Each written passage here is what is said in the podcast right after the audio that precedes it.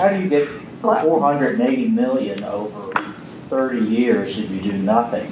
If everything there is still going to uh, attrish, as well as you're not bringing much in and you're spending a million bucks a year on the Coliseum? Yeah, so there's, there's two different uh, pieces of land that we're talking about.